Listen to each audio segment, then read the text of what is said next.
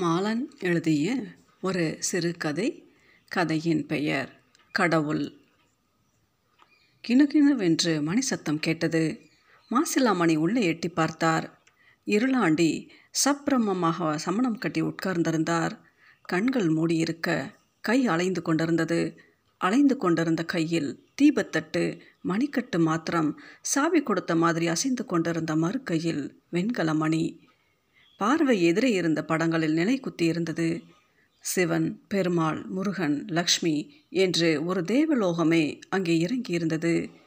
Zodiac கடவுள்கள் கிடந்த தெய்வங்கள் அமர்ந்த சாமிகள் சாமியாக இல்லாமல் மனுஷனாக பிறந்து இறைவனாக உயர்ந்துவிட்ட பாபாக்கள் மனுஷனாகவும் இல்லாமல் தெய்வத்தோடும் சேராமல் வட்டம் முக்கோணம் சதுரம் என்ற ஜாமெட்ரி வடிவங்களில் சில யந்திரங்கள் எல்லார் தலை ஆணையிலும் ஒரு முளப்பூ ஒன்றிரண்டு பேருக்கு செம்பருத்தி சிவபெருமானுக்கு புகந்த வில்வம் குருவாயூர் அப்பனுக்கு சந்தனம் அனுமார் வாளிலிருந்து குங்குமப்பட்டு வரிசை புறப்பட்டிருந்தது.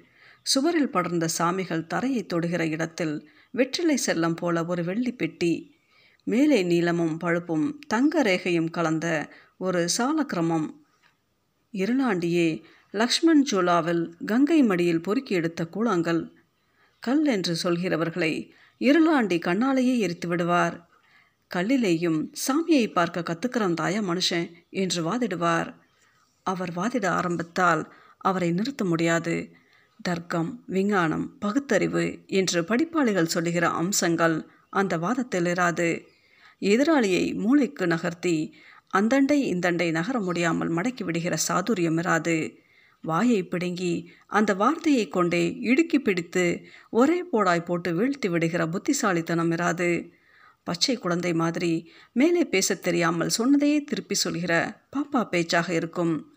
இல்லை என்றால் எங்கேயாவது கேட்டு திருப்பி சொல்கிற கிளிப்பிள்ளை பேச்சாக இருக்கும். புல்லுக்கு விதை உண்டா? பின் எப்படி பூமியில் முளைக்கிறது?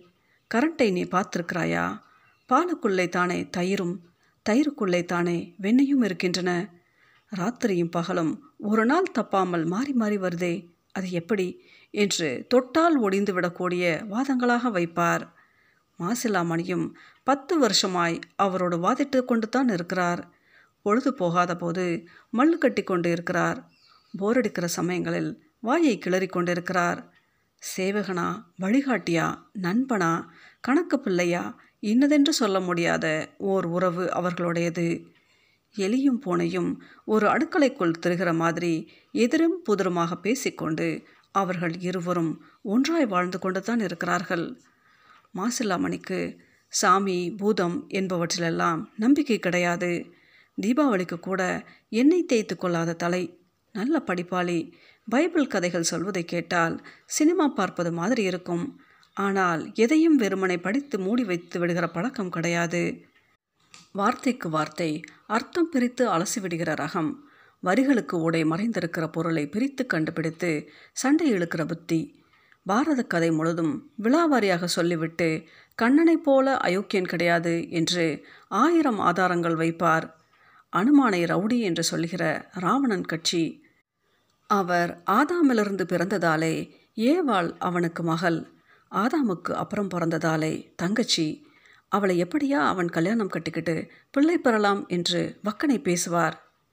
என்னையா சொல்கிற கடவுள் உண்டா இல்லையா? என்று கேட்டால் உனக்கு என்ன வேணும்? உண்டுன்னு சொல்லணுமா? இல்லைன்னு சொல்லணுமா? என்று எதிர்கேள்வி போடுவார்.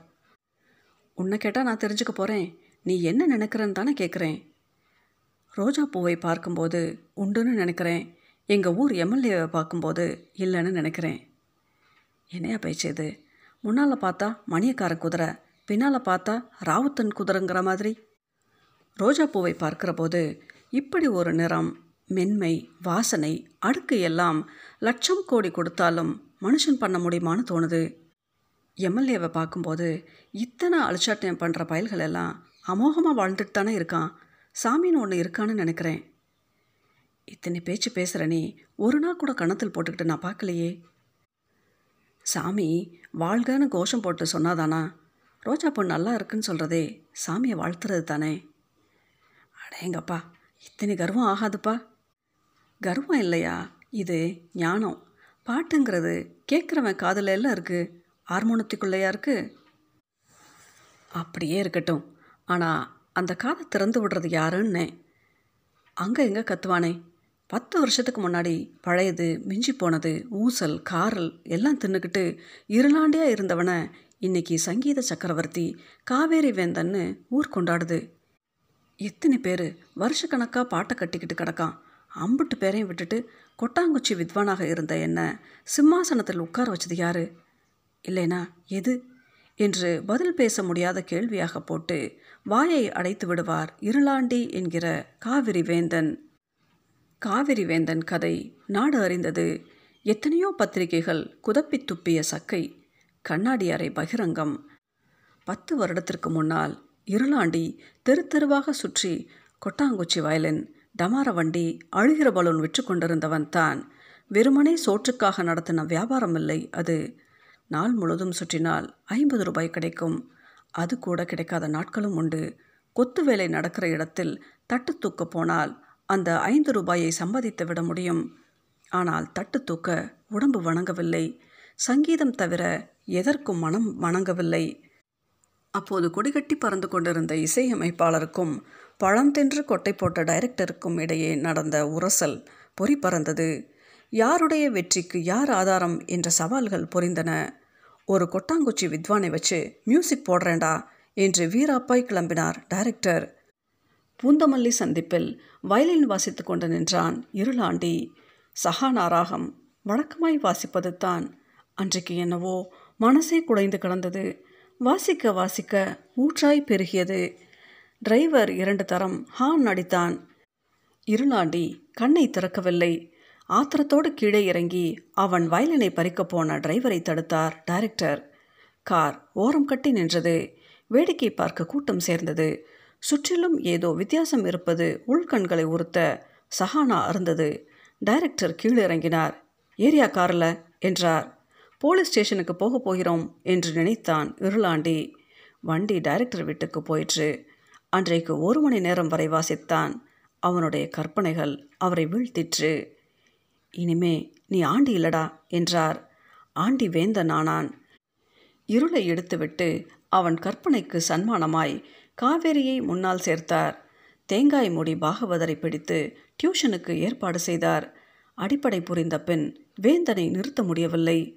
ஆனால் படம் பாதியில் நின்று போயிற்று. டைரக்டர் காலமானார். முதல் போட்டவர் வேறு வழி தெரியாமல் பதித்து வைத்து பாட்டுகளை ரெக்கார்டாய் போட்டு விற்றார். ஜனங்களுக்கு பாட்டு பிடித்தது. ஆல் இண்டியா ரேடியோ அதற்கு தடை போட்டது. இருளாண்டி சக்கரவர்த்தி ஆனான். ஐம்பது வயது ஒரு முதுமையா? வந்திருந்தவரை கிழவர் என்று தான் சொல்ல வேண்டும். தலை முழுதும் நரைத்திருந்தது. கண்கள் உள்ளொடுங்கி இருந்தன. கச்சலான உடம்பு. முதுகில் யாசகம் கேட்கிற கூணல் கூடவே நடுவயதில் ஒருவர் சினிமா தரகர் போல இருந்தார். நமஸ்காரம். கையை உயர்த்தி பெரிய கும்பிடாக போட்டார். இருளாண்டி பதில் வணக்கம் சொல்லவில்லை. சொல்லுங்க என்றார். எனக்கு மதுரைக்கு பக்கத்தில் திரிபுவனம் சரி கோவிலில் பூசாரி. நன்கொடைங்களா? பணம் விஷயம்னா இவரண்ட பேசுங்க என்று மாசிலாமணியை கை காண்பித்தார். பணம் வேண்டாங்க. உபகாரம்தான். இவருக்கு ஒரே மகன். இருபத்தி ரெண்டு வயது வரைக்கும் நல்லா தான் இருந்தான் ஒரு நாள் படுத்துட்டான். எந்திரிக்க முடியல. கிட்னி ரிப்பேர் ஆயிடுச்சு. மாற்றினா பிழைச்சிக்குவான்னு டாக்டர்கள் சொல்கிறாங்க அந்த ஆப்ரேஷனுக்கு செலவு அரை லட்சம் பிடிக்குமா? அஞ்சு பத்து பூசாரி சேர்த்துடுவாங்க. யாசகத்தில் லட்சம் சேர்க்க முடியுமா? நீங்கள் தான் உதவணும். தரகர் தயக்கம் கூச்சமில்லாமல் மலமளவென்று பேசினார். நம்மளால் கூட அவ்வளோ நன்கொடை தர முடியாதுங்களே. பணம் வேண்டாங்க. நீங்கள் இலவசமாக ஒரு கச்சேரி நடத்தி கொடுங்க. வசூலை பூசாரி எடுத்துக்கட்டும். கச்சேரியா? நான் வெளியூர் கச்சேரியெல்லாம் போகிறதில்ல நேரம் எங்கே இருக்குது இரண்டாவது ஞாயிற்றுக்கிழமையாக பார்த்து வச்சுக்கிறோங்க இரண்டாவது ஞாயிறு சினிமா உலகில் விடுமுறை நாள். மன்னிக்கணும். அன்னைக்கு எனக்கு மௌனதனம் மனசார கடவுளை கும்பிட்றதுக்கு இருக்கிற ஒரே நாள். முடியாதுன்னு சொல்லிடாதீங்க. ஒரு உசுறு விஷயம். பூசாரி தடால் என்று காலில் விழுந்தார். இருளாண்டி ஒரு நிமிஷத்துக்கு அதிர்ந்து போனார். எழுந்திரிங்க. அட எழுந்திரிங்க. நீங்கள் வரேன்னு சொல்கிற வரைக்கும் காலை விடவே மாட்டேன். என்னையா இது? வம்பு பண்ணுறீங்க எழுந்திரிங்க. பூசாரி அசையவில்லை. இருளாண்டி அரை கணம் தயங்கினார். விடுக்கென்று காலை பறித்து கொண்டு உள்ளே நடந்தார். அவங்கள வெளியே அனுப்பி கதவை சாத்திடு என்று குரல் மட்டும் வந்தது. பூஜை ரோமை திறந்த இருளாண்டிக்கு சொரேர் என்றது. அத்தனை படமும் கலற்றி ஒன்றின் மேல் ஒன்றாய் மூளையில் அடுக்கி வைக்கப்பட்டிருந்தன. வெள்ளிச்செல்லம் மீது இருந்த சால கிராமம் பெட்டிக்குள் அடைத்திருந்தது. யாரோட வேலை இது? இருளாண்டின் குரல் மொத்த பங்களாவையும் ஒழுப்பிற்று. தலையை நிமிர்ந்தபோது மாசில்லாமணி புன்சிரிப்போடு நின்று கொண்டிருந்தார். நீ பண்ணின குறும்பு தானா இதெல்லாம்? சாமியை ஒழிச்சு கட்டுற வேலையை வீட்டுக்கு வெளியே வச்சுக்க ஆமாம் சொல்லிட்டேன். நான் எங்கே ஒழிச்சு கட்டினேன்? நீ தான் வெளியே துரத்துன. விடியற் காலையிலே விவகாரம் பண்ணுறதுக்குனே வந்திருக்கியா? உன் கூட எனக்கு என்ன விவகாரம்? இல்லை. உன் சாமி கூட தான் எனக்கு என்ன விவகாரம்? எப்போ விடுக்குன்னு காலை உருவிக்கிட்டு உள்ளே நடந்தியோ அப்போவே உன் சாமியெல்லாம் வெளியே நடந்துருச்சு.